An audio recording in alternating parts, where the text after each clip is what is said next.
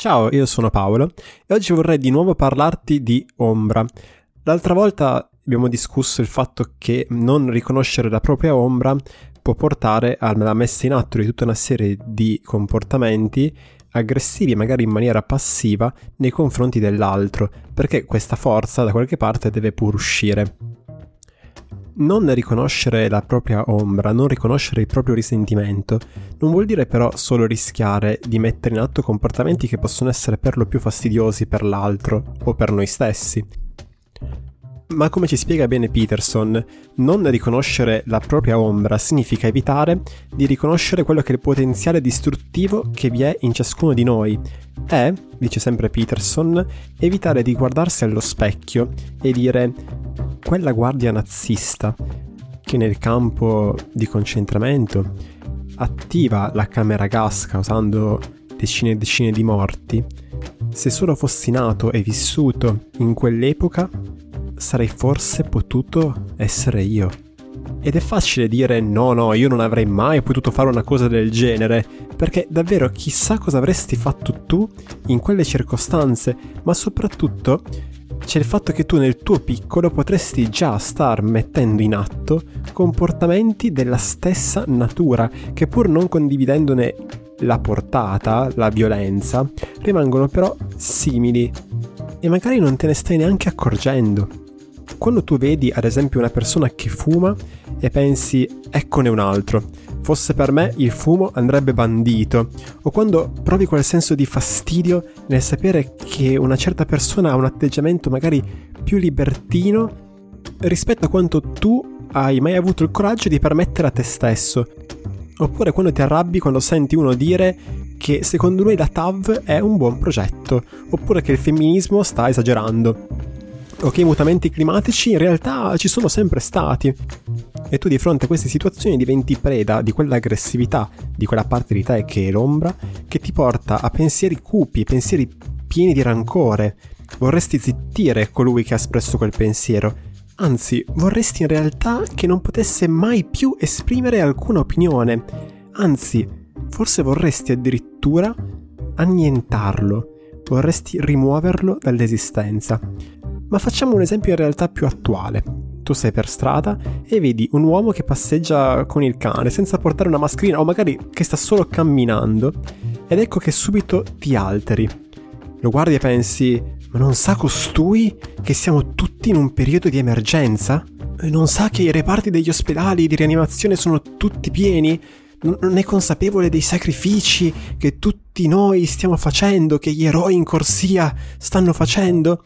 Che bastardo egoista! E magari sei un po' codardo e ti limiti a guardarlo male, perché lui deve capire che sta sbagliando.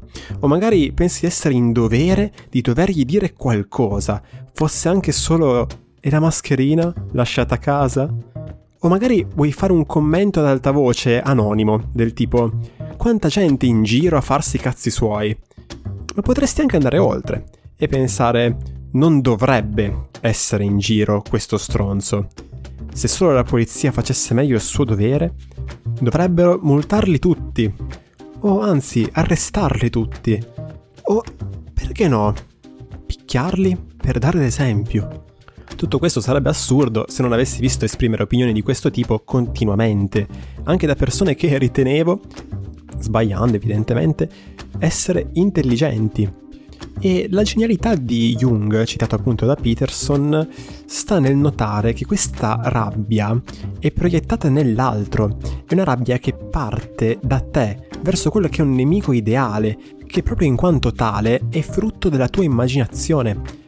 Quel poveretto, infatti, non ti ha fatto nulla, non ti ha magari neanche notato, non solo, ma allo stato attuale, di quando sto registrando ovviamente, non sta violando alcuna legge e in più ci sono anche parecchi dati, e qua non sto a discuterli, basta cercarli, che ci dicono che la probabilità di contagiare qualcuno stando all'aria aperta e senza stare insomma appiccicati uno all'altro e senza fermarsi più di tanto nello stesso posto sono infime.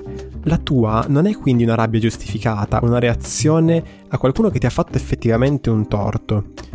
ciò che ti altera davvero è il fatto che quella persona sta agendo in un modo che contraddice la tua visione di come il mondo dovrebbe essere. Nella tua arroganza hai già deciso, aderendo ad una morale ipersemplificata, chi sono i buoni e chi sono i cattivi e ti impegni dunque a far sì che questa tua visione, che per quanto tu ritieni essere socialmente condivisa e addirittura premiata, rimane appunto una tua fantasia, tu ti impegni affinché si mantenga. Hai deciso di non utilizzare questa rabbia, che di per sé poteva essere potenzialmente sana e generativa, per mettere ordine alla tua vita, per muoverti verso un'esistenza che fosse basata sui tuoi valori, che ti assomigli, compiendo quella che Camus avrebbe chiamato una rivolta creativa. No, hai deciso invece di utilizzare questa forza per imporre la tua visione del mondo, ciò che tu ritieni essere giusto, su tutto e tutti diventando nel tuo piccolo un Mussolini o se preferisci uno Stalin, giusto per essere equi, in miniatura. L'atto di andare da una persona di cui tu non sai un cazzo, la quale potrebbe avere ragioni importanti o addirittura vitali per fare ciò che fa, oppure che potrebbe non averne alcuna, ed è questo il punto, non sarebbero comunque fatti tuoi, andare lì e fallire nel riconoscere quelle che sono le tue mancanze, non avendo neanche l'umiltà di vedere le falle della tua vita, fallendo nel riconoscere i limiti della tua conoscenza, che magari si limitano ai telegiornali, fallendo nel riconoscere un'ignoranza che è perfettamente normale ed umana.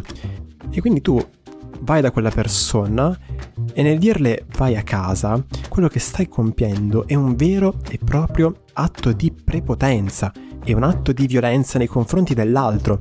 Tu gli stai dicendo, secondo la mia visione del mondo, un'immaginazione che però io ritengo essere non solo assolutamente corretta, ma addirittura più reale della realtà stessa, tu sei sbagliato, non dovresti esistere, non ne hai il diritto.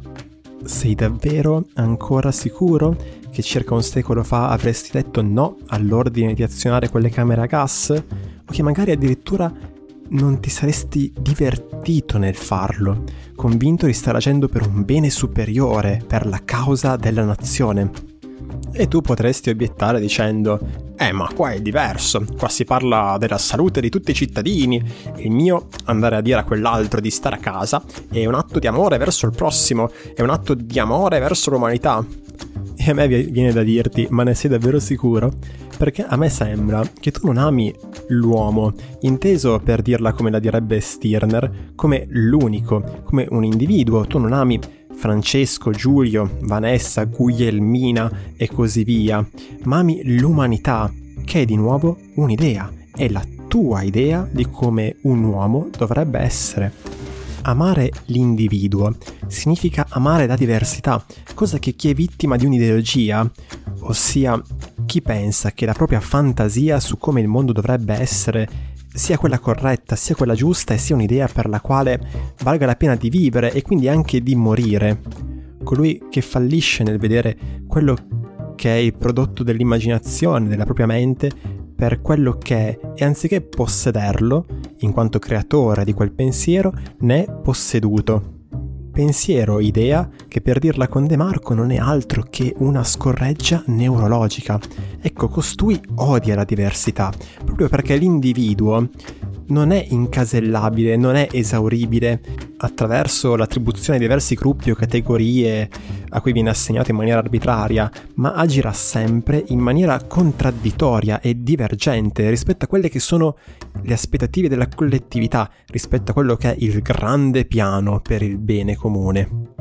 La diversità, quella vera, non quella che divide gli individui in gruppi in maniera arbitraria e poi decide sempre in maniera arbitraria quali sono i gruppi svantaggiati e poi, e quella cosa si fa più insidiosa, decide anche di che cosa hanno bisogno, quale tipo di aiuto saranno costretti ad accettare o a subire e di quali privilegi hanno diritto. La diversità, quella vera, è importante perché agendo in maniera propria, secondo un impulso mio, un proprio codice di valori, io, il singolo, posso scoprire un nuovo e forse migliore modo di fare le cose, ampliando quello che è l'orizzonte di ciò che era considerato possibile di tutta la comunità.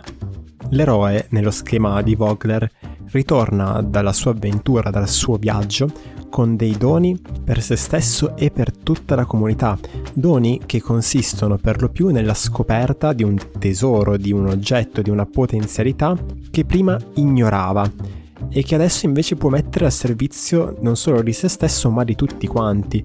E si tratta di un viaggio che può essere visto come per lo più un viaggio interiore dove il nemico, o sarebbe forse meglio dire la sfida che il protagonista deve superare, è esattamente la sfida di cui lui ha bisogno affinché emergano queste potenzialità ed è quindi una sfida scelta da lui stesso che lui ritiene importante e ciò non sarebbe mai potuto accadere se avesse invece deciso di rispondere a quelle che erano le sfide che la società riteneva essere quelle urgenti al momento. Gran parte della tecnologia, dei romanzi, delle opere letterarie, libri o anche musica, film che tu apprezzi arrivano dallo sforzo di una mente individuale che ha deciso di agire secondo un codice e dei canoni che erano propri non per forza in maniera solitaria, perché il confronto con altre persone o la contaminazione delle idee è un processo fondamentale per la creazione di qualcosa di originale, che non è altro che il proprio modo di riconnettere dei puntini che in qualche modo già c'erano. Ed è un processo che consiste, per dirlo con Savikas, nel trasformare quello che è un proprio problema attraverso un processo creativo in cultura ossia nel prodotto della propria mente.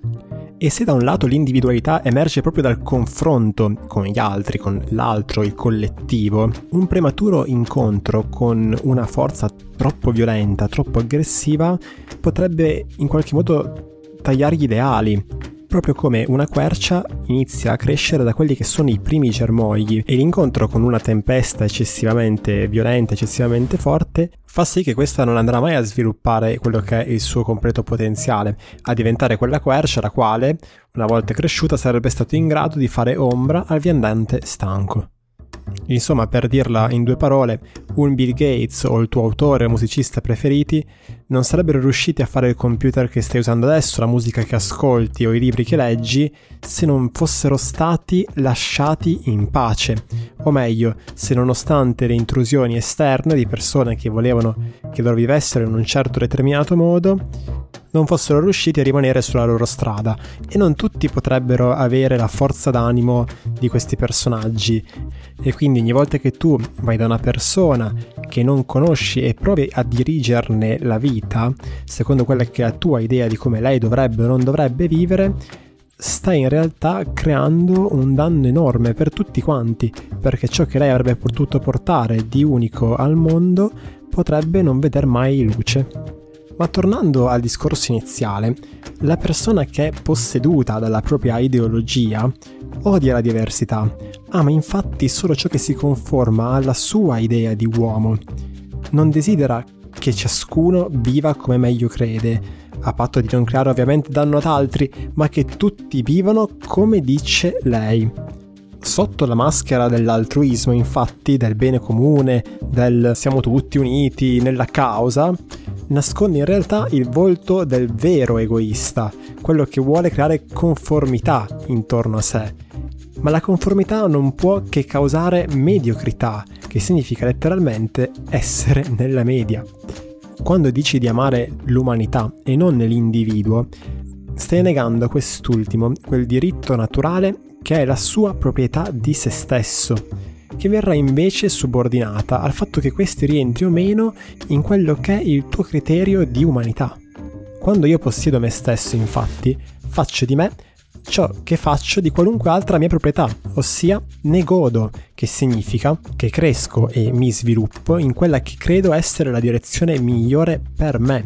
Quando io amo qualcuno, desidero che questo si sviluppi secondo quello che è il suo criterio e ciò che posso fare io è osservarlo con sincera curiosità. Volendogli bene, ma non sapendo in che cosa consista il suo bene, non essendo io quell'altra persona, potrò soltanto sperare che lui o lei farà tutto il possibile per raggiungerlo, per massimizzare la sua felicità. Nell'amare so di non poter possedere l'altra persona e né di volerlo controllare proprio perché non desidero che diventi qualcheduno di diverso dalla persona che ha suscitato in me tale ammirazione, ma desidero invece che cresca al massimo delle sue potenzialità. Chi invece si professa paladino dell'umanità non riconosce nell'uomo un diritto naturale al possesso di sé proprio in quanto individuo, ma lo subordina al fatto che questo appartenga o meno al proprio concetto di umanità. E questo è pericolosissimo perché apre il via libera a qualunque tipo di violenza, creando per essa una giustificazione. Significa, tornando all'esempio dell'inizio dell'episodio, che posso considerare Mario non umano perché nel portare a spasso il cane senza la mascherina sta mettendo in atto un comportamento antisociale che va contro l'interesse della collettività e per questo è inumano. Così come posso considerare inumana Francesca, che ha espresso opinioni le quali potrebbero impedire al grande piano per il bene comune di realizzarsi. Potrebbe infatti creare dissenso e pensiero indipendente, noi questo non lo vogliamo, noi vogliamo il bene di tutti attraverso l'attuazione della nostra soluzione finale. E quindi, non considerandoli più umani secondo quello che è il nostro criterio, possiamo permettere che su di loro venga commessa qualunque violenza, giustificandola in nome di un qualche bene comune superiore, per vedere realizzata sulla Terra quella che è la nostra idea, il nostro paradiso, che riteniamo essere senza ombra di dubbio il migliore dei mondi possibile. Dice Peterson che questa tendenza all'autoritarismo, con tutto il suo fascino, di vedere realizzato il mondo come noi lo vorremmo, è in ciascuno di noi, in me ed in te. E fallire nel riconoscere la sua esistenza significa, utilizzando una metafora cara sempre al nostro Peterson, lasciare campo libero al tiranno, anziché imparare ad ammaestrare e utilizzare questa forza, trasformandola nel re saggio, colui che può creare un nuovo e migliore ordine, ma nella mia vita, non in quella degli altri. Significa fallire, per dirla citando Jung, nel riconoscere che ciò che ci irrita degli altri può in realtà portarci ad una maggior comprensione di noi stessi. Questo, ragazzi, era l'episodio di oggi. Spero che vi sia piaciuto. Nel caso lasciate un commento, condividetelo. Trovate più informazioni sul mio lavoro su paoloperez.it. Noi ci risentiamo alla prossima puntata e ciao!